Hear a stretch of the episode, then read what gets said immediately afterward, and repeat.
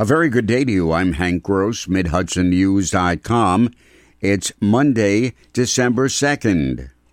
While shoveling snow may not lead to any health problems for most people, the American Heart Association warns that the risk of a heart attack during shoveling may increase for some as the combination of colder temperatures and physical exertion increases the workload on the heart.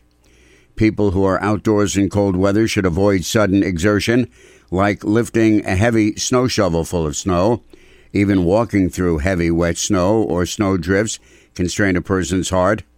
For those who are sedentary or people with existing heart conditions, like heart failure, high blood pressure, or cholesterol, the increased workload on the heart from activities like shoveling heavy snow can put them at higher risk of heart attack, says the Heart Association. Brian Marr, the incoming Montgomery Town supervisor, is not sold on the development of big box warehouses. The town has a number of them located there, with others on the drawing boards. Marr has mixed emotions about continued development of those types of facilities. The process that's in place is imperfect, but it's the one we have.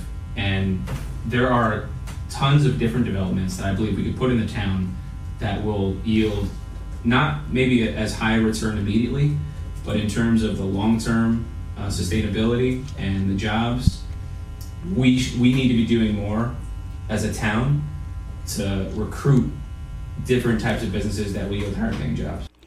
Currently, the Medline Company is hoping to win town approval to construct a large distribution center in Montgomery.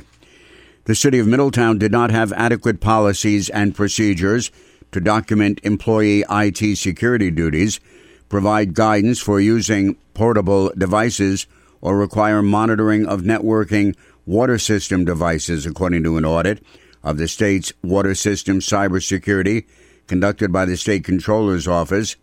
The audit conducted for the period January 1st, 2017 through September 21st, 2018 also found city officials did not provide employees with IT security awareness training. In addition, sensitive information technology control weaknesses were communicated confidentially to officials. If you've driven across Interstate 84 in the Mid Hudson Valley lately, you may have seen new large traffic signs appearing on overhead cantilevers.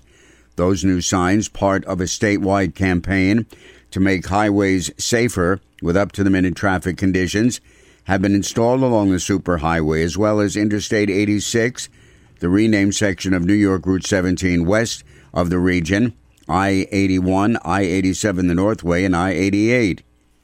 I'm Hank Gross, MidHudsonNews.com.